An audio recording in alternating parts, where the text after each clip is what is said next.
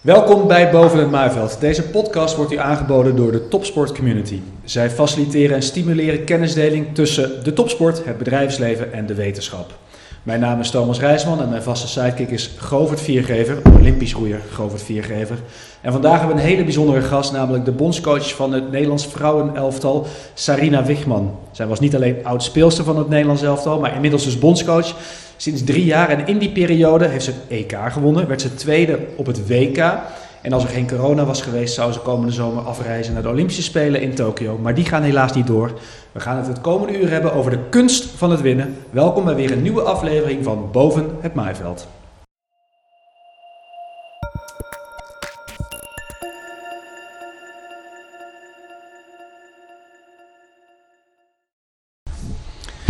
Ja, Sarina, daar zitten we dan. Je hebt het EK gewonnen. Ik ben er natuurlijk duizend keer over gevraagd, maar dat gevoel van winnen. Vertel eens even. Ga eens terug naar dat moment van winnen. Dat is niks mooiers dan dat. En zeker uh, dat moment in eigen land. Ja. Um, ja, waarbij we. Het vrouwenvoetbal stond al enigszins op de kaart. Maar Ja. nu was het echt uh, een enorme boost aan het vrouwenvoetbal Nederland gegeven. Dus, En eh, dat wilden we ook graag. Ja. En, en schrok je nog een beetje van jezelf? Van, oh jee, wat voel ik nu? Wat over... Want had je wel eens een hoofdprijs gewonnen? Een echt... Ja, natuurlijk. Met ADO had je eh, kampioen ja, geworden. hoofdprijs, wel beker. kampioen, beker, twee keer de beker. Eh, als speler heb ik natuurlijk wel eens wat gewonnen, maar eh, nooit een E- ik heb zelf nooit een EK of een WK gespeeld. Ja, een officieus WK in 88. Ja. Waarvan ik dacht, ja, dat zou ik vaker mee willen maken. Ja. Olympische Spelen nog nooit meegemaakt, dus daar stond je dan. Ja. Waarbij natuurlijk vooraf heel veel werk is gedaan door heel veel mensen. Mhm. En ehm, ja, ik mocht daar eigenlijk de vruchten van plukken samen met, eh, met mijn staf en het team en de KNVB uiteraard. Ja. Dus dat was echt, ja, dat vergeet ik echt nooit meer. En, Ja. en, de, En hoe groot is het verlangen naar weer dat gevoel? Ja, ja. Dit, is- dit zijn de mooiste momenten uit sport. En je, je wint niet zoveel. De kans op winnen is gewoon klein, want de concurrentie is enorm. En als dat dan op dat moment gebeurt en je mag door die grachten in Utrecht, Ja. dat vergeet ik echt nooit meer Is dat niet heel frustrerend eigenlijk? Dat je heel weinig wint? Dat je maar, als je geluk hebt, überhaupt een keer wint? Zoiets groots? Nou, frust, moet je niet zien. Kijk, dus, kijk, ik denk dat je ook heel veel dingen kunt halen uit beter worden. En, en je hebt heel veel geluksmomentjes als iets lukt met een team. Ja. Of als mensen beter worden. Of als je, ja, als je ook mensen, dat vind ik ook wel belangrijk en leuk, dat je mensen wat bij kunt brengen. Dat je Ja. ze helpt in iets of in een ontwi- ontwikkeling. Ja. Wat Nou, ze ook buiten het voetbal verder helpt. Ja, zeker. Nou, daar gaan we het uitgebreid over hebben het komende uur. Govert, Olympische Spelen 2016. Daar heb je geen medaille gewonnen, maar wel twee keer de varsity gewonnen. Jij weet hoe het is om te winnen, maar de keerzijde van de medaille ken je ook. Mhm. Ja, en ehm, daar, daar, daar, eh, daar heb ik me vaak inderdaad wel over gefrustreerd. Maar inderdaad ook wat Serena zegt, je wint. Je kan er eigenlijk iedere dag, in topsport kan je ook iedere dag winnen met de kleine stapjes in een proces, in een team. Dat is ook super mooi. En als ik op terugkijk, dan zijn dat misschien nog wel de, de, de mooiste momenten dat je dat, dat je dat hebt kunnen, dat je dat wint. Ja. En, want die, dat zijn, dat, daar, daar, daar heb je er eigenlijk veel meer van. En dus ja, heel veel verloren ook. En dat, dat gaat op een gegeven moment ook wel een beetje aan je knagen. Vooral als je nipt verliest. En dat je eigenlijk dacht dat je kon winnen. En ja, ik ben dan iemand die, naar, die onderzoek gaat doen en in zichzelf eh, gaat graven. En in de wetenschap ook gaat graven. En daar het fijne van wil weten van... Hey, kan je iets bedenken waardoor je, dat, waardoor je controle kan hebben over dat proces van winnen. Ja. En dat het niet zomaar vanuit, vanuit het niets komt of dat, je, dat, het moet ge- dat het gebeurt op dat moment. Ja. Maar dat er een soort van proces is. En ja, ik heb daar nog wel moeite mee gehad. En daarom ben ik blij dat Serena vandaag aan tafel zit. En misschien daar ook wel over na heeft gedacht. En kun jij, kun jij jouw eigen proces van dat onderzoeken Ja. beschrijven? ja, doe je daar veel onderzoek naar? Nou, onderzoek, ik, ik lees daar dingen van terug. Eh, ik spreek met mensen, top, top sporters, top Ja. coaches. Eh, en de ervaring die je zelf opdoet, ehm, dat vind ik ook heel interessant. Ja. Eh, al, dat alles bij elkaar. Dus ik, ik ben daar nieuwsgierig naar. Zeker. En normaal gesproken zou je vorige week tegen België hebben gevoetbald. Een oefenwedstrijd Ja. als voorbereiding op de Olympische Spelen. Zou je gisteren tegen Noorwegen Ja. hebben gespeeld. Eh, maar ja, het gaat allemaal niet door. Eh, het is nog maar de vraag of überhaupt de Olympische Spelen volgend jaar doorgaan. Dus je hebt tijd over. Mhm. Ben jij nu extra aan het verdiepen in dingen? Lees jij dingen? Kijk je naar series? Uh, Ja. Praat je meer met mensen? Ja. Gebruik je die tijd? Ja, ik heb, ehm, ik heb eigenlijk minder gelezen dan, eh, dan ik normaal doe. Als ik vakantie heb, ga ik eh, wat boeken lezen. Ik le- nou, dan lees ik eigenlijk alleen maar boeken over management, over mensen, Oh ja. over groepsprocessen, over mentaal. Ja, ik, vind, ja, ik hoef geen roman te lezen. Ja, dat, dat, vind ik, dat andere vind ik gewoon veel leuker. Daar krijg ik energie van. En dan krijg ik ideeën van, word je creatiever van. Ik heb dat nu wat minder gedaan. Ja, de laatste dagen wel. Dan merk je van, hé, hey, nu, nu eh, krijg ik daar dus ik wel iets meer energie van. Of heb ik de rust om te gaan zitten en wat iets te lezen. Ehm, maar ik, ehm, ja, wat je wel, ik heb wat, wat extra beelden teruggekeken de afgelopen periode. Ik heb, eh, je hebt op een andere manier wat contact met spelers. Zeker in het begin. Ook met, de- met de rest van de staf contact gemaakt met spelers. Om eens te kijken van hoe gaat het met ze. Dat is toch het allerbelangrijkste. Ja. Zeker toen het net allemaal zo losbarstte. Ja. Waar wij in Frankrijk zaten en het begon dat we een speler en een staflid naar huis moesten sturen. Omdat ze verkouden waren en uit Brabant kwamen. Dat we dachten, wat gebeurt hier? Mhm. En we hebben dat destijds volledig onderschat. Maar ja, een week later zaten we allemaal thuis. ja. En toen was het wel eerst van, hoe is het met iedereen? En in het buitenland, met al die lockdowns. Eh, ja, dan moet je wel contact blijven maken. ja. Maar terug naar dat winnen. Ja, Eh, ik hoorde Govert het woordje controle eh, zeggen, noemen. Je wil namelijk controle hebben over dat proces richting dat winnen. Nou heb ik me laten vertellen, ik noem geen namen, dat jij van controle houdt.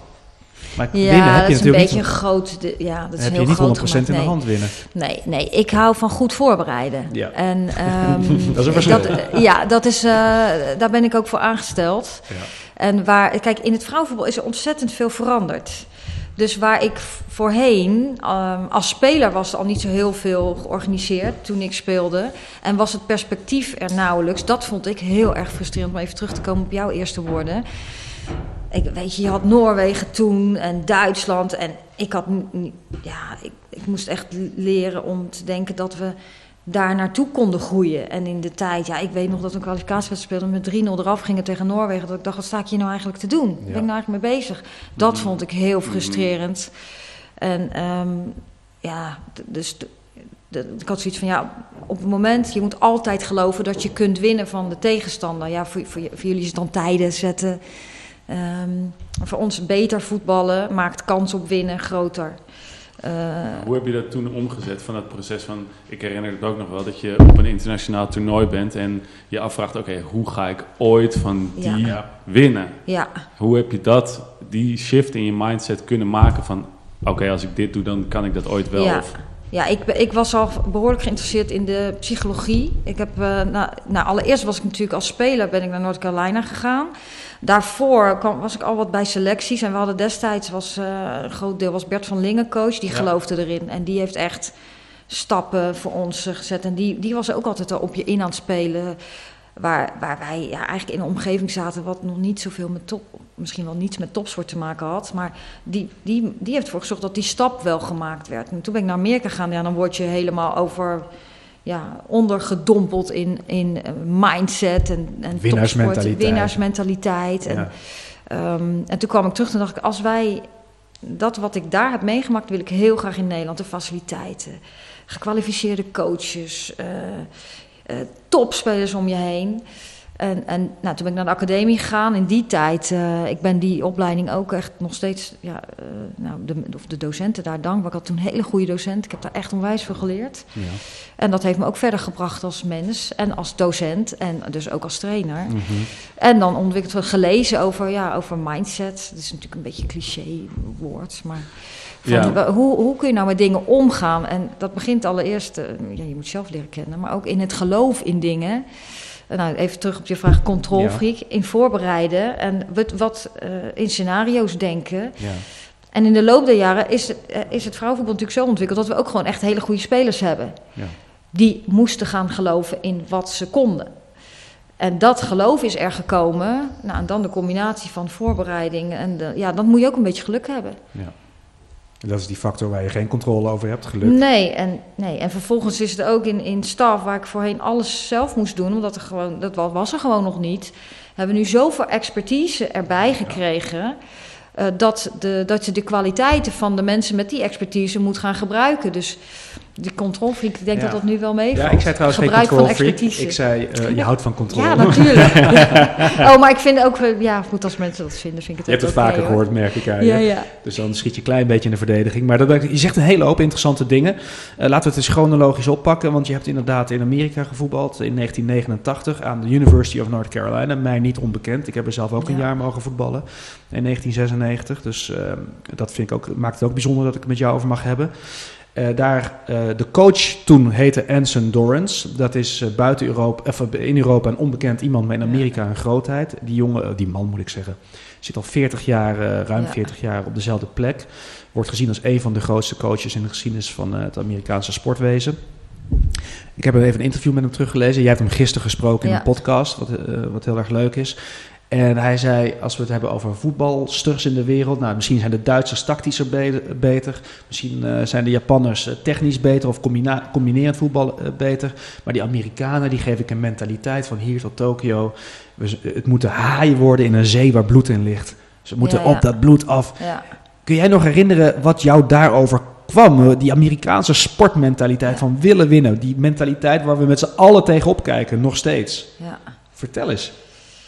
Nou, ik kan me nog heel goed. Het was natuurlijk voor mij. Ik was van, was van, van doodeng die eerste dagen daar. Ik ging Ja. natuurlijk naar een ander continent. Ik was nog nooit in een ander continent geweest. Ik was Nee. 19 jaar. Meisje uit Den Haag. Ja, precies. En, ehm, eh, en de eerste training eh, liepen we het veld op. En eh, ze hadden allemaal internationals ook. Eh, dus toen dacht ik, zo, die is goed, die is goed. Maar ik dacht, het was, waren wel gelijk, gelijkgestemden. Dus eh, iedereen wilde alles uit die training halen. Maar je moest ook direct presteren. Dus alles werd bijgehouden. Hij hield wel de bepaalde oefeningen, die kwamen wekelijks terug. En dat werd gewoon bijgehouden. En, dan kreeg je gewoon een ranking. En dat hing dan eh, in de soccerhut. Ja, wel bekend bij jou. Ja. In de kleedkamer. Eh, en dan stond gewoon welke, ja, met welke drill 1 tegen 1 of in 4 tegen 4. Maar ook in eh, fysieke dingen. Ehm, ja, werd je gewoon eh, gerankt. Ja. En, eh, En dat was nieuw voor je. dat was wel zo, zo extreem, was nieuw voor me. Maar het was ook heel duidelijk doelen stellen. En dat werd ook gekwantificeerd. Dus je moest een, we hadden afgesproken een x aantal assists in het, gedurende het seizoen hebben. Ehm, en dat was dus heel individueel. Maar aan de andere kant, eh, dan moest je dus zelf behoorlijk aan de slag. Maar aan de andere kant benadrukte hij ook heel erg van het samen doen. En ehm, je hebt elkaar, nou, dat is mooi aan de teamsport. Je kunt het samen doen. Een ander kan je helpen als je het moeilijk heeft. Maar als die ander het moeilijk heeft, dan kan jij die ook helpen als jij op dat moment. Maar wat even beter gaat. naar die velletjes. Ik, ik kan me dat inderdaad heel goed herinneren. Toen ik daar in 96 zat, met de meisjes deelden we gewoon voor dezelfde kleedkamer. En wij kerels voetbalden gewoon. Eh, Maar die meiden waren veel professioneler dan wij. En inderdaad, in het hoekje van de meiden hing de hele muur vol met uitgeprinte A4'tjes. Ja. Met had ook een heel team eromheen die dat allemaal bijhield tijdens de training. ja. Bizar. Mia Hem was, eh, heeft Ja. daar ook gespeeld op Ja, universiteit. ik was Even- freshman met haar. Ja, met ja, een van de beste speelsters ooit. Maar Ja. toen ik daaraan dacht, kun jij je voorstellen dat dus die muur helemaal vol hangt, maar je zult maar bij de onderste vijf zitten of bij de onderste tien. Hoe werkt ja, dat dan dat was best wel knap. Ja, kijk, ik, ik was toen zo jong en zo met mezelf bezig dat ik, eh, ik ja, sommige dingen was ik me nog niet zo van bewust. Maar dat was daar normaal. En hij, je had ook van die walk-ons, noemden ze dat. Ja. Hè? Maar daar kon hij op een, een of andere manier kon hij daar altijd iets positiefs uit halen. Want ook al was stond iemand dan onderaan, die had dan toch een bijdrage geleverd. Als je maar alles gaf wat je in je had Mhm. dan was het oké. Maar het gaf wel duidelijk weer van ja, daar sta jij, daar sta jij. En dat kwam ook wel terug in de wedstrijden. Van, er werd niet, eh, je moest een bepaalde, bijvoorbeeld de Cooper-test, moest je de afstand halen, anders mocht je gewoon niet mee. Dus wij gingen naar Dallas de week erop. Ja. Als je die Cooper-test niet had gehaald, mocht je niet mee. Ja. Dus dan, en dan moest je drie keer per dag trainen. Dus dan begon je s ochtends met een duurloop en dan ging je om tien uur trainen, vier uur trainen. Nou, tussendoor lag je wel te slapen hoor. Maar die, Mhm. maar die A4'tjes staan voor mij een beetje symbool ook voor transparantie, maar ook een bepaalde hardheid in topsport. Ja. Van wil je de beste zijn, Ja, dan moet je je meten met de beste. Ja, maar het is ook nodig. Ook om, om tijdens trainingen al een soort doel te hebben. Je kan niet altijd alleen maar denken aan die medaille die twee of jaar in de toekomst ligt. Maar je, kun, je moet gewoon dagelijks je doel hebben. En als dat in de training al is van oké, nou ik kan een stapje hoger op die, op die ranking komen. Dan, is dat, dan, heb je, dan, heb je al, dan heb je al gewonnen. Dus, een- Ja. voor, voor een deel. Ja, en wat hij ook wilde benadrukken is dat vaak eh, vrouwen nog werden gezien, die moest, mochten niet zo competitief zijn. Als je als vrouw competitief niet? ja, Nou ja, dat, heeft, dat is nu ook nog steeds aan de orde. is Mannen moeten ja, competitief zijn en vrouwen moeten zorgzamer zijn. En dat is natuurlijk een proces in emancipatie. En hij was daar fel, eh, eh, fel op tegen van, nou, hoezo niet? En eh, als vrouw wil je dan vaak zien, soort, zeg maar, soort als bitch... als je ergens voor opkomt Ja. en eh, voor gaat staan. En als man ben je een stoere vent. Ja. En daar heeft hij zich ook heel erg... dat benadrukt hij ook, van nee, dat kan hetzelfde. Ja. Je ziet dat hier in Nederland ook nog wel... Van, bijvoorbeeld, en ik- goed, ik heb zelf twee dochters en je, dat merk je ook al op school. Als, als- een, een kindje van drie valt en als een jongen valt, hoor je vaak: hup, stoere vent opstaan. Als een meisje, wat gaat het? Dan denk ik, hup, ook opstaan, ook even de andere kant op kijken, kijken hoe die meid reageert Ja. pittige tantes van maken. Daar zit echt nog wel verschil in, onbewust hè, denk ik. En Ja. hij, heeft, hij maakt daar nog steeds een punt van. Hm. Heeft, heeft hij dat proces bewust opgezocht? Heeft hij, denkt hij daar op die manier over na? Of Ja. is dit, doet hij het onbewust omdat het gewoon een keiharde motherfucker is? Nee, hij is dat bewust eh, op gaan zoeken. Hij, hij is filosoof.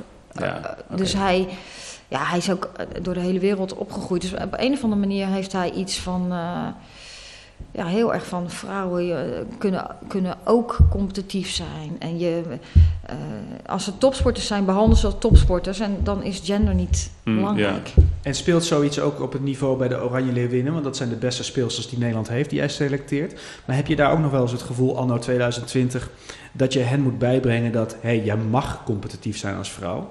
Hebben ze, kun je daar nog winst in boeken in Nederland? Nou, ik denk dat je dat breder moet trekken. Ik denk dat we daar in Nederland zeker winst in kunnen boeken. Gewoon ergens voor gaan staan. En het, ja, goed. ehm, je hebt nog wel de traditionele gedachten af en toe. Als je, nu- als je nu af en toe nog steeds hoort dat er een discussie is of vrouwen wel mogen voetballen. Het staat ook nog al in, in, in jouw nieuwe boek. Ja. Van ja, ik heb niks met vrouwenvoetbal. Dan denk ik. Soms hoor je dat nog. Dat ik denk, ja, ik heb niks met vrouwen. Dan kijk je toch niet. Maar het feit dat daar een discussie over is, Mhm. vind ik al bijzonder. Nog steeds. En dat komt natuurlijk doordat. Ja, goed, de vrouwen zijn er wat achteraan gegaan. Het was een door mannen gedomineerde sport. Dat is in Amerika overigens heel anders. Want daar heb je Mhm. andere sporten die gezien worden als mannelijk. En vrouwen, het voetbal werd gezien als vrouwensport. Dus jij hebt daar de andere kant een beetje meegemaakt. Ja, in, ja, in Amerika. Denk ik, schat ik in. In Amerika Ja. Ja, kleine mini-anekdote die ik wel eens vaker aan mensen vertel. Nogmaals, ik speelde voor dezelfde universiteit als Sarina dus. En als wij met de meiden toevallig op dezelfde dag speelden, op hetzelfde hoofdveld, dan waren wij het opwarmertje. Dan werden eerst wij ingeboekt om één uur. En dan zaten, zaten er 500 mensen op de tribune. En dan anderhalf uur later na ons kwamen de meiden het veld op. En toen was het stadion volgelopen naar Ja. 5000. Dus Ja. ik heb in mijn vroege jeugd wel geleerd dat eh, mannen niet per definitie beter of belangrijker zijn dan vrouwen. En, eh, dus dat is wel dat is een mindset die ik als man heb meegekregen. Maar ik kan me dus ook voorstellen dat je als vrouw, als je opgroeit in een cultuur waarin de man eh, makkelijker als competitief wordt gezien, dat je dan als vrouw ook een omslag moet maken. Eh, dus dat zal je waarschijnlijk ook in de jeugd zien hier in Nederland, dat die meiden een andere mindset moeten krijgen. Ja, maar die, dat is wel al in gang gezet hoor. Dat, is al, dat gaat hartstikke vooruit. Daar zit echt ontwikkeling in. Ik- ben ik natuurlijk heel blij mee. Ja. Eh, want je ziet nu, nou, dat gemengde voetbal is nu zeg maar echt beleid van de KNVB. Dus Ja. eh, dat is al jaren zo, maar nu is het ook echt vastgelegd. Dus in de pupillen, dus 6 tot 12 jaar, zo eh, ja, ondersteunen wij volledig het gemengde voetbal. Dat doen we al jaren, maar nu is dat, ehm, ja, ja, brengen we dat nog nadrukkelijker naar buiten. Omdat er veel meer meisjes gaan voetballen nu. Denken veel mensen, oké, dan zetten we alle meisjes bij elkaar. Want als we er dan bijvoorbeeld acht hebben, dan kunnen we er een team van maken. Ja, ik denk dat je dat nooit moet doen. Ik denk dat je moet kijken, er komt een kind bij de poort van, eh, van 6, 7 jaar.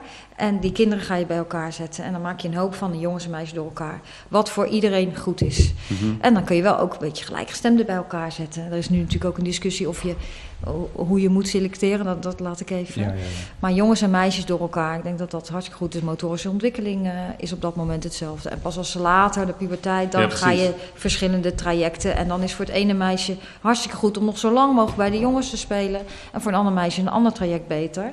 Nou, een aantal betaald voetbalorganisaties is ook nu met een opleiding begonnen. Dus dan kun je al eh, vanaf eh, een jaar of 16 kun je bij een BVO, waarbij er al fa- betere faciliteiten zijn. Waarin er een, een klimaat is wat om beter worden en presteren gaat. Ik zie daar wel een positieve ontwikkeling in. Maar daar valt nog ook heel veel winst te halen. Ja, en dit, dit zijn hele eh, praktische eh gedachten om inderdaad die gelijkheid te, te vergroten, om eh, meiden nog mee- beter tot, eh, eh, te kunnen laten ontwikkelen om het beste uit zichzelf te halen. Het klinkt ook wel, ik bedoel, het is een bijzondere periode op het moment. Het is een beetje, het activisme uh, is overal aan de gang voor gelijkheid. Tussen kleur, tussen gender, et cetera. Uh, ik merk aan jou dat je daar dus ook heel gepassioneerd over kunt vertellen. Uh, het Amerikaanse voetbalteam, de speelster Megan Rapinoe, zeg ik dat goed? Zeg je? Rapinoe, ja. Rapinoe, ja. ja. Met het roze haar voor de mensen die niet precies uh, weten. Die was zeer uitgesproken tijdens het WK waarin jullie de finale haalden vorig mm -hmm. jaar. Hoe knap vind je, vind je dat zij wist te presteren enerzijds op het veld en anderzijds ook zich uitsprak voor dit soort dingen? Um, ja, zij is daar heel uitgesproken in. En ze, ze gebruikt dat podium ook om, om uh, dingen aan de kaak te stellen. Dat heeft ze natuurlijk ook weer tijdens het gala gedaan. Um, ik, op sommige momenten heb ik van, nou, het gaat hoe ver breng je de politiek in de sport? En je kunt als sporter kun je dingen aan de kaak stellen, want je bent zichtbaar. En op welke momenten doe je dat dan? Um, dus ja, ik, ik, heb, ik heb daar nou afstand van genomen. Lijkt of ik me ervan distancieer. Ja, persoonlijk. Ik vind het goed dat, nou ja, ik was met mijn eigen team bezig. En ik, ik was op dat moment wel blij dat wij vooral alle focus hadden op voetbal. Want het leidt ook af. Ja. En zij, ja, zij bedoel, je zijn wereldkampioen geworden onder de allerhoogste druk die je maar kunt bedenken. Want niks minder was goed voor Amerika. Zij moesten echt uh, wereldkampioen worden. Dus dat vind ik wel heel knap. En ik vind ook de discussie moet gewoon blijven. Want uh, er valt nog een wereld te winnen. Um, maar heb jij binnen je eigen team... Uh, dit klinkt een beetje raar, maar mensen terug in een hok moeten duwen. Dit, dit klinkt harder nee, dan ik nee, het bedoel. Nee, absoluut Mensen niet. die eigenlijk tegen jou zeiden... ik zou eigenlijk ook wel me willen uitspreken... Uh, meer dan, dan ik nu misschien doe. Of nee, maar ik vind, um, ik vind dat mensen zich moeten kunnen uitspreken. Uh, wij hebben bijvoorbeeld bij ons, uh, Merel van Dongen is wel vrij uitgesproken ja. over een aantal dingen. En, en wil ook graag uh, dat doen. en ik vind ook dat ze dat vooral moet doen. Want dat is Merel en ze kan dingen ja, uh, aan de kaak stellen. En dat wil ze graag. Ja. Um, tijdens het toernooi hebben wij dat helemaal niet gehad. Ik, ik vind op het moment dat mensen dat willen doen, uh, moeten ze dat doen. Tijdens het toernooi moet de focus wel op voetbal zijn. Op het moment dat het het team gaat schaden, dat het de ontwikkeling en dat het uh, prestaties in de weg zou kunnen zitten. Ja, dan zou ik wel het gesprek aangaan. Want dat, daar ben ik voor, presteren. Mm -hmm. Maar dat is helemaal niet aan de orde geweest. Nee. Mm -hmm. Ja, dat is ook tijdens een, tijdens een toernooi is, nou, moet, je dat, moet je die volledige focus kunnen hebben. Maar de grootste gedeelte van de tijd ben je, zit je niet in een toernooi. En ja. kom, komt er ook van alles op je af. Ja. En met social media tegenwoordig is het ja. zo makkelijk. En nu wordt bijna overal ook gezegd, nu met de kwestie, uh, de, de rassenkwestie in Amerika natuurlijk. Als je je stilhoudt, dat is eigenlijk tegenwoordig ook al een, uh, een, een, ja. een mate van... Uh, ja, medeschuldig zijn. Ja, de medeschuldig zijn. Dus Ja. ja, er wordt al eigenlijk al van je Ja. verwacht eigenlijk dat je er iets over zegt. Ja. Zeker als publiek figuur. Mhm. Als je dan gewoon door blijft Ja. gaan met leuke dingen zeggen op social media, dan ben je schuldig. ja. Even gechargeerd. Ja, social media is, is, uh, is natuurlijk een, een heel mooi podium of een, een tool waar je dingen kunt uiten. Maar ik vind het soms ook wel gevaarlijk. Want dingen kunnen ook gewoon anders geïnterpreteerd worden. Je wilt misschien een boodschap doen, maar die wordt aan de andere kant volledig anders geïnterpreteerd. Dus ik ben wel heel voorzichtig altijd zelf met Ja, social media. En we, daar hebben we het ook met spelers wel over. Ja, ja, ja. Om dat binnen de perken te houden voor de focus en dergelijke. Nou, om bewust te maken wat kan als je iets post. Of, of, het blijft altijd bestaan. Het kan altijd teruggehaald worden.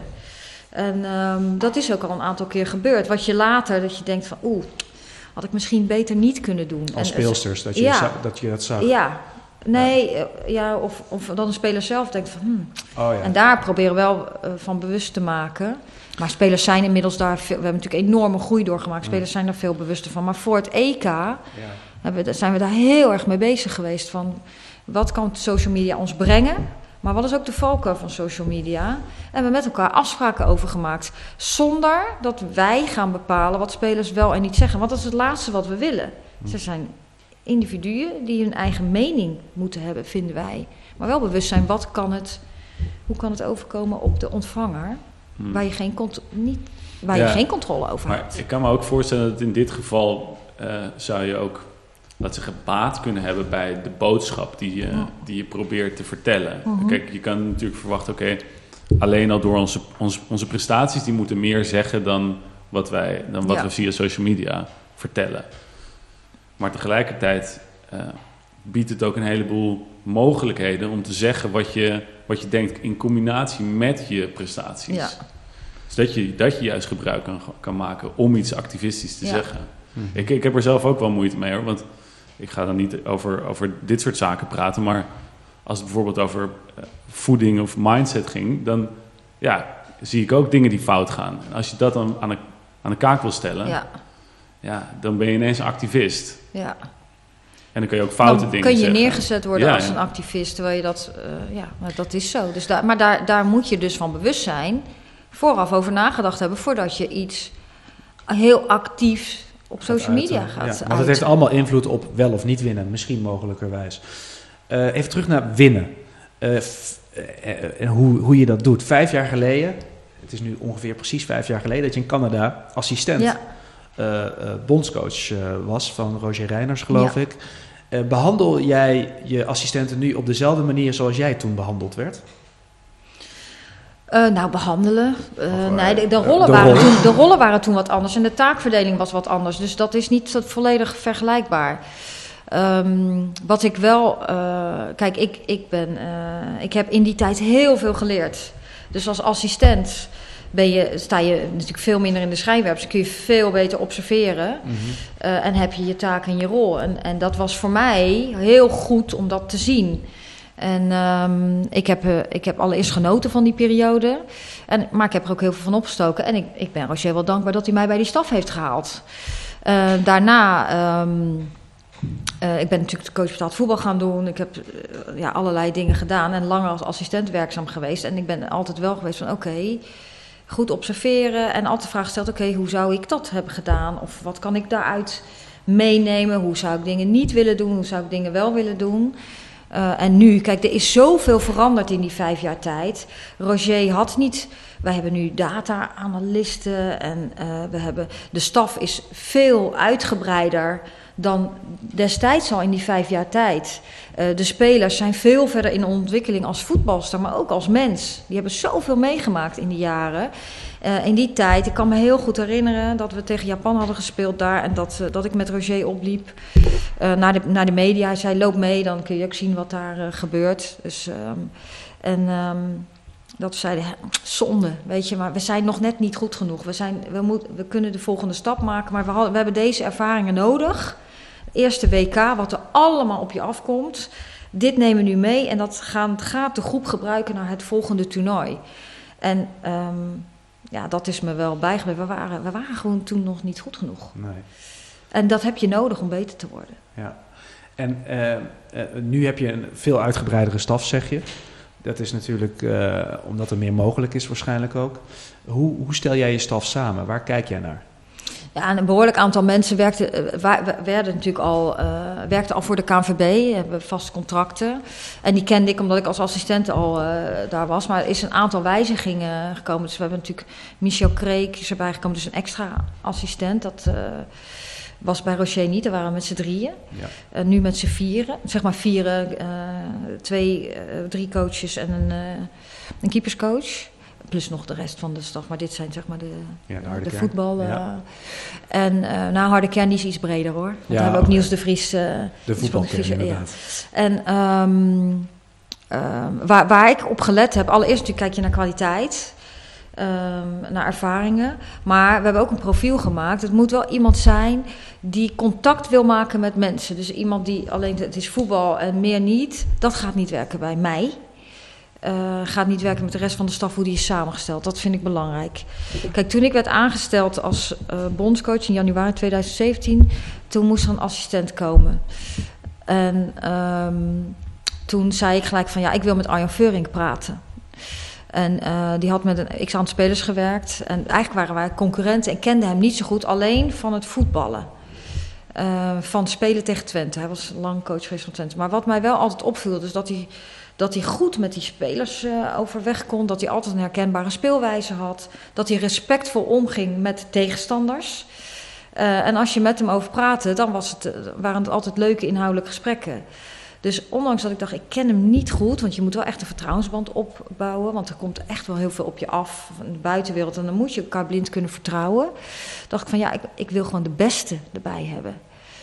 En dat is gelukt en uiteindelijk klikt het gelukkig ook. Maar Ja. goed, die kans was ook groot. We hebben natuurlijk met elkaar gesproken en, eh, en duidelijk gemaakt van hoe ik het zag en hoe ik dan de taakomschrijving. Want je moet wel duidelijk zijn hoe. eh, terwijl je ook ruimte. Het is ook iemand die moet echt ruimte hebben om, om zelf zijn ding te kunnen doen. Ja, en uiteindelijk is dat heel goed uitgepakt. En natuurlijk ook met Foppe erbij, maar die zat er als eerst als adviseur bij het Ja. eh, team. Maar die wilde ik meer bij het team. Want als je vliegt af en toe in en uit, mis je een heel 80% van het proces. Ja, dat kan niet, vind ik. Je moet Nee. wel zie- je, ja, je moet zien hoe mensen zich gedragen en wat ze doen. En, want dat is volgens mij. Ja, dan ga je dingen, wat, dingen herkennen waar je wat mee moet richting mensen. Je moet mensen met elkaar kunnen laten samenwerken. En da- Mhm. dan moet je een omgeving creëren. Op, in- op school noemen we dat een veilige omgeving. Maar je moet waar iedereen toch zichzelf kunt zijn. En dan moet je, dat betekent niet dat je niet uit je comfortzone moet. Maar veilige omgeving is dat je je prettig voelt waar je naartoe gaat. En vervolgens volle bak eh, trainen en, ja, en alles geven. En dan met teleurstellingen en, en hard zijn voor elkaar. Ja. En Arjen Vuurik heeft bijgetekend volgens mij, of de, de samenwerking wordt voortgezet. Zijn, Ja. er nog, zijn er nog meer mensen die je in jouw hele staf, dus buiten ook die voetbalkern zeg maar, mensen die er om een bepaalde specifieke reden ook qua persoonlijkheid bij zitten? Heb je daar nog een voorbeeld van? Ehm, ja, de- kijk, die staf is natuurlijk heel erg. We hebben nu, eh, op het moment dat we nu eh, een ge- een gewone kwalificatie hebben, zijn met 15. Als we naar een toernooi staan, gewoon 15 met 23. 15 in de staf. 23. Ja, 14, 15 met Bijna- alles. dat is bijna een heel team. Ja, nou, na een toernooi zit je gewoon met 23. Ja, bizar. Ja, dus dat is echt enorm veranderd. Dus je wordt ja, meer vijf manager. Jaar, vijf jaar geleden waard er, ik zeg maar wat, tien, ja, elf, nou, minder misschien. even, ja. Bij wijze Ja, van. ja, 12 denk ik. Dus, echt, dus je bent echt wel veel meer manager geworden hè, dan, dan was. Dus je moet ook, we hebben ook voor het WK, nadat we die wedstrijd eh Zwitserland, het WK hadden geplaatst. Toen ehm, daarna gezegd, oké, dit is het moment wel om dingen anders te gaan inrichten. Of anders dus de werkwijze goed onder de loep te nemen. En weer eh, de taakverdeling anders te doen. En eh, nou, dat is ook wel goed gelukt trouwens. Ja. Daar kwam, ja, konden mensen nog meer hun kwaliteit kwijt. Je wilt de kwaliteiten van de mensen om je heen goed gebruiken. Eh, vrouwenvoetbal is echt geëxplodeerd de afgelopen jaren. En toen jij de ambitie had misschien om hoofdcoach te worden, eh, eh, toen je nog assistent was, wist je toen dat je dit allemaal op je af zou kunnen krijgen? En hoe hou jij jezelf je hoofd boven water? Hoe blijf jij in balans? Wie is de coach van jou? Wie, wie? Ja. Nee, natuurlijk wist ik niet dat dit op me af Nee. komen. Wie bedenkt dat we Europees kampioen... Ja, tuurlijk, je hebt je dromen. Ja. En de kans dat die droom eh, waarheid wordt, is, is klein. Maar daar ga je voor. Tuurlijk, Mhm. daar ga je volledig voor. En dan, dan zie je het wel. Dus, ehm, nou ja, ik, ik heb een aantal mensen om me heen... waarvan ik niet de namen ga noemen... Nee. Want dat, eh, die ik altijd even kan bellen. Waar ik mee kan sparren. En dat is op verschillende gebieden. Ehm dus mentaal gebied, voetbaltechnisch gebied... eh eh, mediagebied. en eh, ja, daar, daar spar ik regelmatig mee. Die lijnen staan constant open. Ja, en het is niet dat de ene keer is het dat je twee keer in de week even contact hebt, de andere Ja. keer is het ineens twee maanden niet. Ehm, en, en ik heb, onze boekenkast staat helemaal vol. Dus soms denk ik, ik ga even kijken. En dan ga ik gewoon even door boeken heen waarvan ik denk dat ik, waar, waar ik iets aan het zoeken ben. Mhm. Nou, dan, dan, dan doe je altijd inspiratie op. Ja. En dat gaat altijd over het brein of over teamontwikkeling. Of dat Wat is het dingen. laatste wat je gelezen hebt waar je eh, goede ideeën uit hebt gehaald? Nou, ik heb eentje wat me wel echt bijblijft, is eh, Stalen Zenuwen van Ger Post. Die heb ik voor het EK gebruikt. Dat was heel eh, Dus het ligt eigenlijk- bevestigend. het ligt- het ligt eigenlijk wel heel, heel, Ger die leest heel makkelijk. Ja, eigenlijk wil ik Ger Post bedanken. Europees kampioen dankzij Gert Pos. Nee, en ehm, nu heb ik bijvoorbeeld, omdat ik dan met Anson Norns heb gesproken, de Vision of a Champion. Eh, je had ook wel Engelse. Nou, die hebben natuurlijk nu Michael Jordan, die, eh, die, die documentaire is natuurlijk net uit. Nou, die hebben natuurlijk. eh, ja, dat is geweldig om te zien. Ook wel heel Amerikaans. Maar je haalt daar zoveel dingen uit. Daar, ik heb ook boeken eh, van, van Amerikaanse coach waar je af en toe uit had. Die, eh, eh, Charles haal ik wel wat uit. Ik heb ook zeg maar een, een, een, een psycholoog die heel veel van coaches onderzoekt. Waar Ja. ik ook nog wel regelmatig mee spreek. Of die eens af en toe wat stuurt. Wat gewoon heel interessant is. Waar je altijd weer inspiratie uit doet. En, en toch je denkt, oh ja, daar kan ik wat mee. En, en wat is het, kun je, kun je iets, iets voor de geest halen wat de laatste ideeën zijn die bij je op zijn gekomen, waardoor je nu iets veranderd hebben? Um, laatste ideeën. Nee, het is eigenlijk vooral de herhaling. Wat je wilt doen is ook verfrissend blijven naar je team toe. Dus, um, en het team is ontzettend ontwikkeld. Dus ik kan niet met dingen aankomen die drie jaar geleden die we deden. Want toen waren we echt nog bezig meer op, op teamniveau. Van hoe gaan we nou als team beter... Hoe, wat maakt de kans op winnen groot? Mm -hmm. Het hebben bijvoorbeeld een artikel gewaaid... 13 things you should give up if you want to be successful. Nou, daar hebben we een heel ding van gemaakt. Met het team in groepjes en een heel soort werkvorm van gemaakt. En hebben we ontzettend veel lol van over gehad. Ja.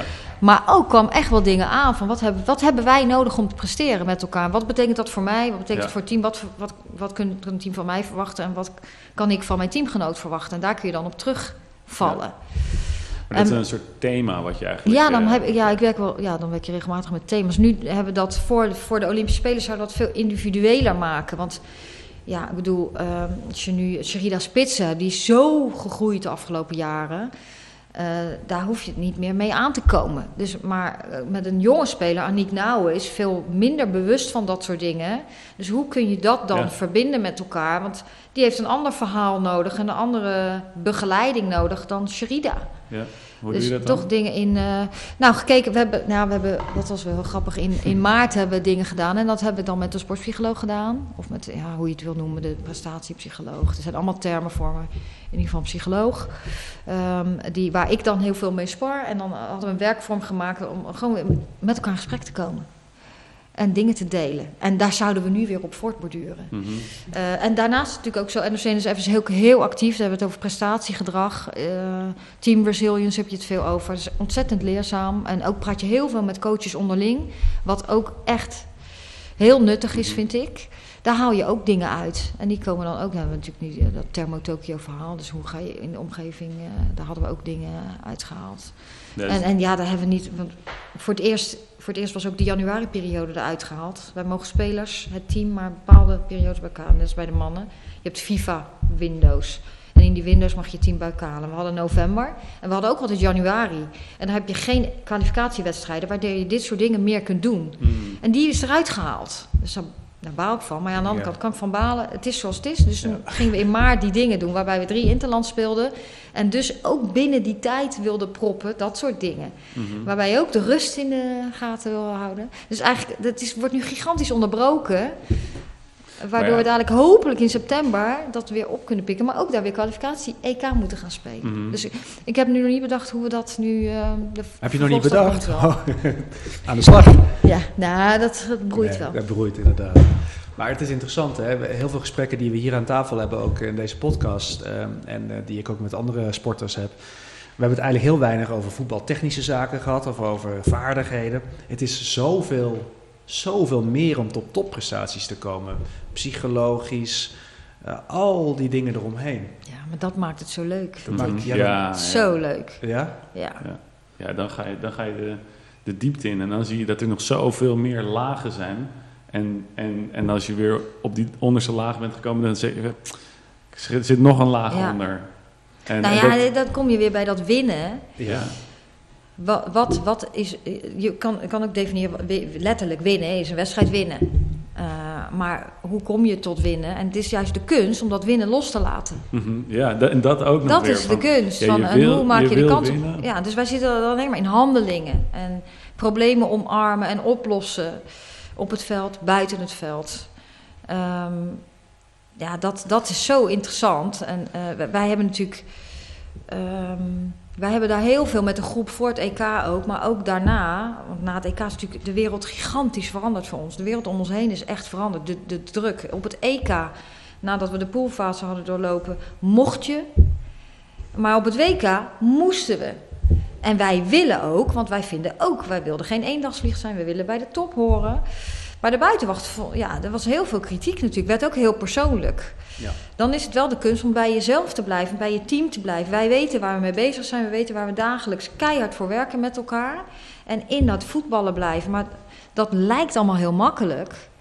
Maar dat is helemaal niet zo makkelijk.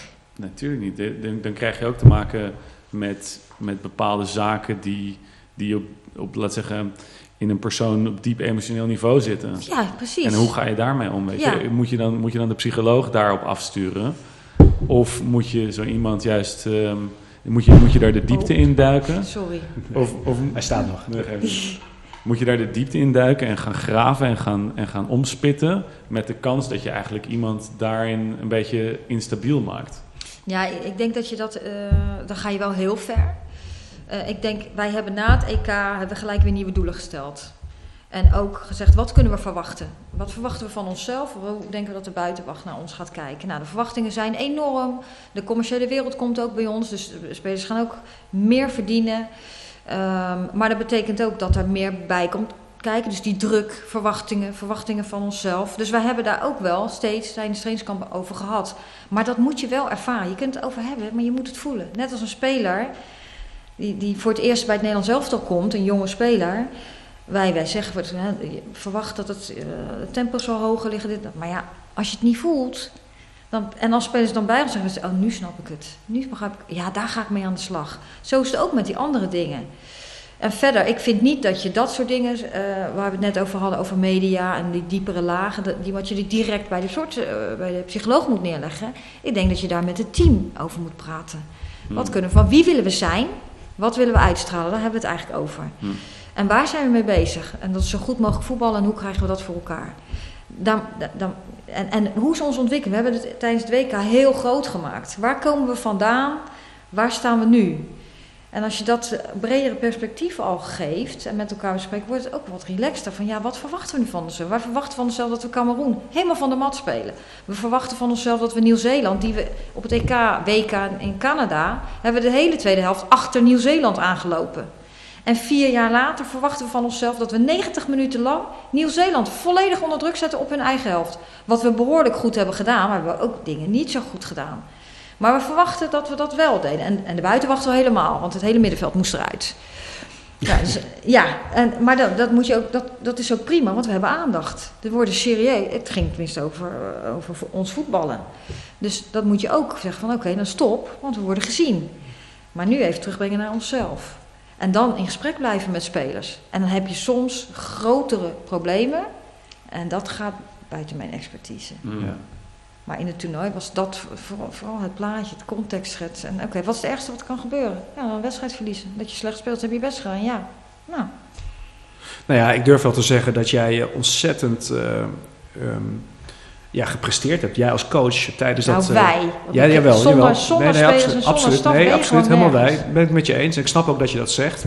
Alleen als ik even jij zit hier aan tafel, als ik even specifiek naar jou kijk, precies wat je schetst, er was enorm veel druk, enorm veel nieuwe omstandigheden, enorm andere verwachtingen. En eh, los van het feit dat je de finale hebt gehaald, heb je dat, nou, is mijn indruk, heel goed weten te managen voor jezelf en uiteindelijk voor je team. Zijn er speelsters, want dat is misschien wel interessant voor de echte vrouwenvoetballiefhebbers die, het eh, luisteren. Zijn er speelsters waarvan jij echt met veel plezier, eh, met veel liefde of met veel bewondering hebt gekeken naar hun persoonlijke ontwikkeling. eh, in die achtbaanrit van EK naar WK naar nu. Is er misschien één of twee. Ik snap dat je niet iemand eruit wil halen, specifiek misschien, omdat het gaat altijd om team. Maar van welke ontwikkeling buiten jezelf om heb jij het meest genoten misschien wel? Nee, ja, daar kan ik niet één Dat- speler van. Want ieder individu is anders en ieder individu ontwikkelt zich op een andere manier. Ja, Ik vind juist groei van iedereen, dat maakt het zo geweldig. En, eh, dat, ehm, en daar kan ik ze allemaal in opnoemen. ja, Waar, want iedereen, eh, is, voor iedereen is de wereld veranderd eh, en is aan de slag gegaan. Dus ehm, ja, ik, ik zou echt, als ik er één uit zou halen, zou ik alle anderen tekort doen. ja. Want als, ja, ik, vind juist dat hele, dat hele gebeuren vind ik gewoon heel mooi. Ja, zeg maar gewoon. Nee, dan, dan ben ik wel benieuwd. Kan je dan nou wel over jezelf zeggen? Van wat, wat voor Ja. ontwikkeling je zelf hebt, eh, hebt doorgemaakt? Ja, ja nou da- daar ben ik ook best wel trots op. Ik was op het WK was ik een betere coach dan op het EK, vind ik zelf. Ik heb me ontwikkeld. Ik wist, nou, je wil ook spelers goed voorbereiden, maar je weet zelf, als coach moet je allereerst topfit zijn als je dat WK ingaat. Je moet gewoon topfit. Want als ik daar als eh, gestreste vrouw rondloop, dat gaat naar je spelers. Als het moeilijk wordt, gaan spelers naar de coach kijken. Mhm. Dus je moet rustig zijn. Je moet zorgen dat ik top voorbereid ben. Nou, ik heb een, trans- een soort van transitie gemaakt met de, met, de, met, de, met de staf. Door dingen wat anders in te richten en meer verantwoordelijkheid bij stafleden te leggen. Waardoor, eh, waardoor ze de kwaliteiten nog meer naar boven kwamen. Dat is best, was best wel voor mij een dingetje. Ehm, Delegeren. dat, dat meer delegeren. Maar zoveel expertise. Dat, maar dan moet ik zelf terugstappen. En, eh, en, dan in het begin denk je, oh, wat is mijn bijdrage dan? Natuurlijk is je bijdrage enorm, maar dat, dat, dat was echt wel wennen voor mij. Eh, en, en gewoon ja, zelf blijven ontwikkelen. En daar is dat, dat lezen, met mensen praten, maar ook de bijeenkomsten met NOC-NSF en daarin ondersteund worden. Plus de faciliteiten die absoluut eh, steeds zijn verbeterd, waar de KNVB, de mensen bij de KNVB gigantische invloed op hebben gehad. Nou, dat, en, en hoe ik dan goed uitgerust op het WK was, hoe scherp, alert. ehm, eh, en, en ja, snel op dingen heb kunnen zitten samen, in samenwerking met de staf. Nou, daar ben ik best wel trots op, ja. Ik vind, ik, eh, Mhm. En dat terecht. vind ik ook mooi. Ja, hoe zou je dat, hoe zou je dat kunnen, kunnen samenvatten? Is dat gestructureerder of is dat, zijn, het, zijn dat meerdere dingen die, waar, je, waar je op ontwikkeld hebt? Of is, dat, is, dat ook, is er een thema eh, voor te bedenken? Ehm, nou ja, eigenlijk is het thema dan je, ook je eigen persoonlijke ontwikkeling weer mee verder gaan. Want ik denk dat je als coach, welke leeftijd je ook hebt en voor wat je ook allemaal al hebt gedaan, je zult zelf ook iedere keer weer beter moeten worden en moeten zoeken naar verbetering. Ehm, en dat is ja, wat ik, wat ik, eh, ik denk één ding wa- wat, wat, wel, wat ik wel zou kunnen noemen, is dat ik, ik ben heel begaan met spelers, maar ik laat dat niet, ik liet, laat dat niet altijd zien. En, ik, en dat heb ik een keertje teruggekregen, dat, dat vond ik heel erg, omdat ik juist best wel mensen ge- geef. Ja. Ehm, dus daar ben ik mee aan de slag gegaan. Dus hoe, hoe kan je dan wel, en dat heeft met vragen stellen te maken, of eh, ik ben natuurlijk wel, of natuurlijk, ik ben bammen gaan. En, eh, maar anderen doen dat op een andere manier. Soms moet je dan iets geduldiger zijn en iets meer laten praten, dan heb je hetzelfde effect. En datzelfde effect, dat, daar moest ik wel even wat mee doen. Zeg En, maar. en maak het eens concreet. Dus jij vindt van jezelf, en dat ben je waarschijnlijk ook, iemand die geeft om je speelsters, begaan bent. Ja, ben- Alleen je kreeg, de, je kreeg de feedback dat zij dat één persoon, eh, ging, gaat het Ja. hier om, die had het gevoel niet dat je begaan was, terwijl je dat voor je gevoel wel was. Ja, nou, altijd heel serieus en altijd, eh, altijd in het voetballen. Het beter worden in het voetballen. En eh, alsof je niet geïnteresseerd was in de volledige mensen. Dat zeg ik nu een beetje gechargeerd. Maar ehm, dat ben ik wel. Maar ik ben ook heel doelgericht. Mhm. Dus we willen die wedstrijd winnen en dan moet zij een beetje dit of zo. We hebben Die aanname moet zus of zo. Er is altijd weer wat lerends in. En soms moet je gewoon even rustig en, iemand laten praten. Dan komen er ook veel meer dingen los. Dus wat langer daar de tijd voor nemen. Dus dat heeft ook met gesprekken te maken. En hoe kreeg je dat terug, die feedback? Had je daarom gevraagd? Kreeg je die spontaan? Nou, het komt uit evaluaties terug. Je Ja. evalueert met spelers. Net als de, een speler krijgt ook feedback. Voor mij is ook niet altijd leuk. En ik vind dat je daar open in moet zijn. Als je beter wil worden, moet je jezelf ook kwetsbaar opstellen. Ja. Dat is niet altijd leuk. Dus je bent daar heel dankbaar voor die feedback. Ja, want daar heb ik echt wel wat van eh, opgestoken, ja. Ja, Ja. interessant. Ja. Mooi. Ehm, ik heb me ook laten vertellen, eh, misschien heb je dit vaker gehoord, dus excuses daarvoor, maar dat je, ehm, zowel, wat je zegt, je bent empathisch. Hè? Misschien merken we het niet altijd meteen. Je bent er misschien wat beter in geworden door bepaalde technieken aan te leren, maar je kunt inderdaad ook hard zijn, wat is belangrijk in de topsport. En eh, ik, ik kwam er wel één voorbeeld tegen, dat is een beetje journalistiek gericht, maar daar ben ik wel benieuwd naar. Ik las, en corrigeer me als het niet klopt, dat je in een evaluatiegesprek met Hans van Breukelen zei, terwijl jouw baas, de bondscoach toen, Arjan van der Laan erbij zat, en jij was assistent, dat je eigenlijk best kritisch was, waar we het net ook over hadden, feedback gaf over zijn functioneren als, als bondscoach, terwijl jij assistent was. En Hans van Breukelen was dan technisch directeur KVB, dus die, ga, die is de baas eigenlijk over wie is de bondscoach niet. Ah, klopt dat verhaal en waarom voelde jij de, als dat klopt, waar voelde jij de waarom voelde jij de noodzaak om dat te zeggen?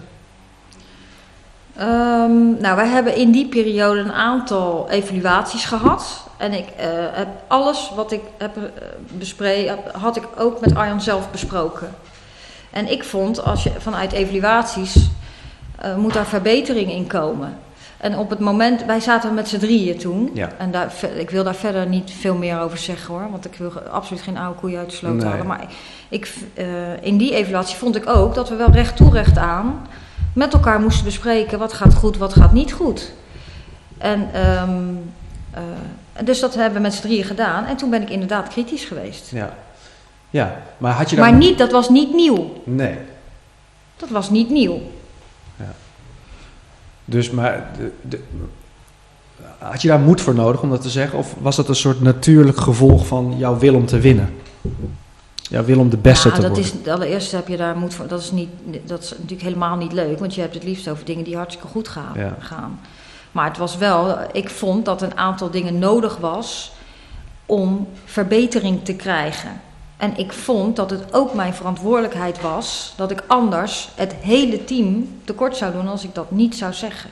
Want we hadden dat, dat nodig. En ik, ik vond eh, dat, ja, dat ik dat moest zeggen. Ja. Ja, nou, ik, ik ga- zal ook niet verder ingaan op dat, ge- op dat gebied, maar het, het was voor mij een metafoor voor jouw enorme drang om naar die top te gaan. Het ging niet om mij, hè? Nee, precies. Nee, nee, maar ik met ik het team. vond dat wij met z'n allen dat nodig hadden. dat er meer uit te halen was. En op het Ja. moment dat jij en dan voelt... is het ook je verantwoordelijkheid. Ja, Ik vind namelijk als nu mijn assistent, ik eis van mijn, mijn assistenten, van de staf, ja dat klinkt heel, als staf eis ik dat we kritisch naar elkaar zijn, anders word je niet beter. ja, En eh, op het moment, en dan hebben we soms hele pittige discussies, ja.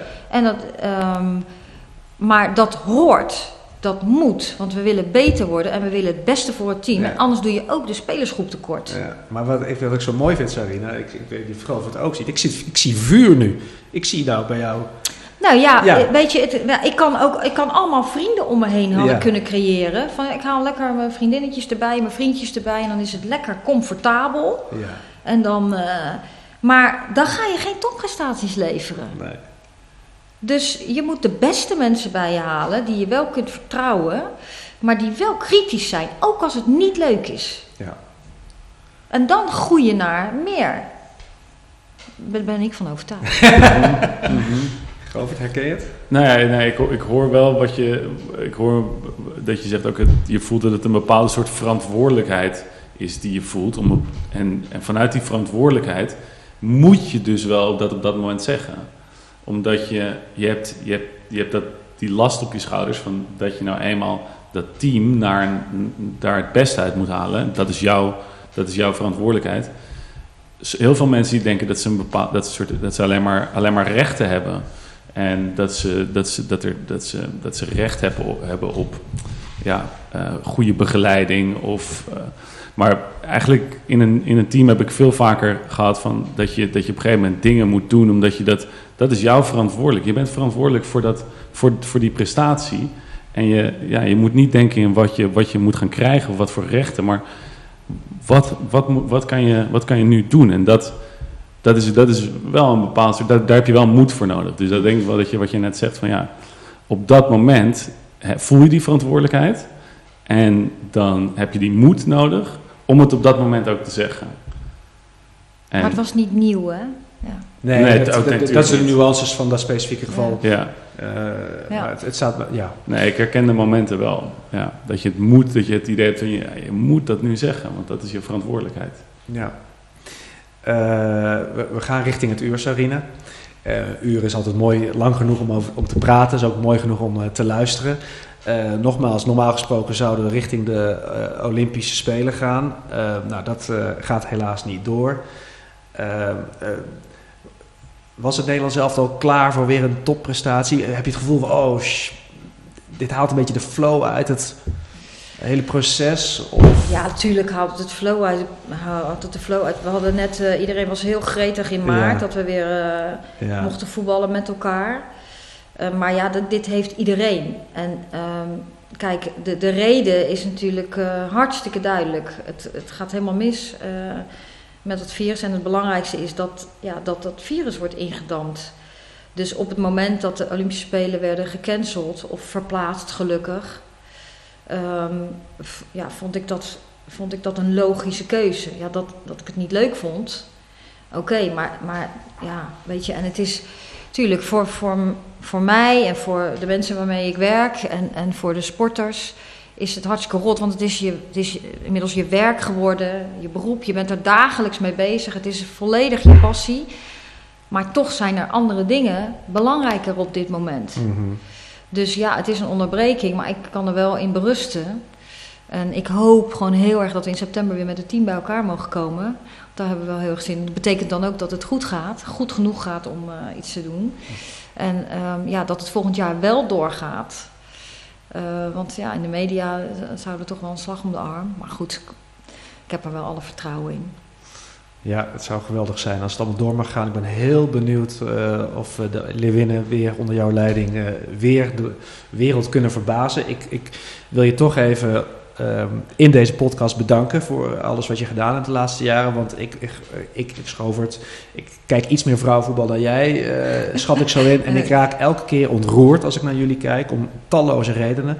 Ik heb ook gisteren even de halve finale teruggekeken van het afgelopen WK. En de blijdschap en ja, uh, de gezichten. Oh, wat grappig, ja. En uh, ik krijg daar kippenvel van elke ja. keer. Uh, dus ik vind dat jullie echt geweldig werk hebben gedaan. Om het sportieve deel natuurlijk. Omdat winnen inderdaad heerlijk is. Maar ook omdat ik het jullie zo ontzettend gun.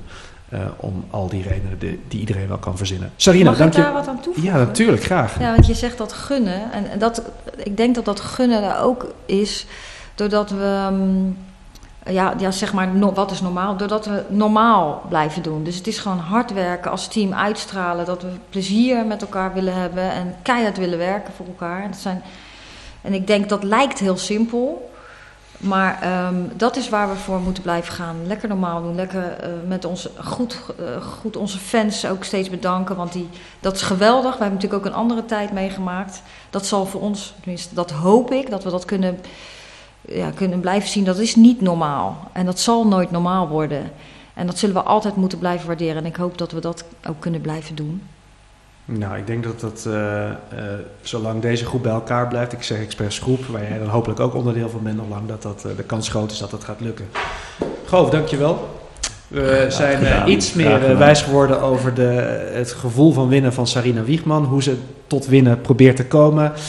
Waar ze dat vandaan heeft, die, dat gevoel. dankjewel voor je aanwezigheid. Alle kijkers en luisteraars van deze podcast. Uh, dankjewel voor het luisteren en kijken. Uh, abonneer je op alle kanalen. Laat comments achter. Dat is goed voor ons bereik. Vertel erover. En uh, uiteraard zijn we er binnenkort weer met een nieuwe podcast van Boven het Maaiveld namens de Topsport Community. Dankjewel en tot ziens.